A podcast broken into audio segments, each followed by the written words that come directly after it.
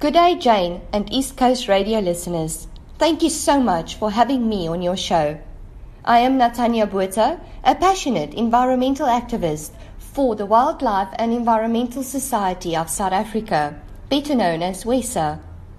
WESSA has arranged the Big Treasure Beach cleanup event between the 5th and the 8th of June as part of the United Nations World Environment Day and World Oceans Day event.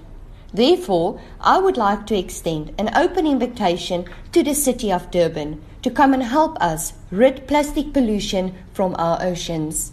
The reason why we need your support is because WESSA has an education center situated on Treasure Beach and plays a critical role in environmental education. We also view this project as an integral part of WESSA's role as a leader in implementing both the Sustainable Development Goals and education for sustainable development within the Greater South Durban area. And due to the major issues of plastic pollution both on and around these beaches, we feel it is our responsibility and requirement to mobilize the masses.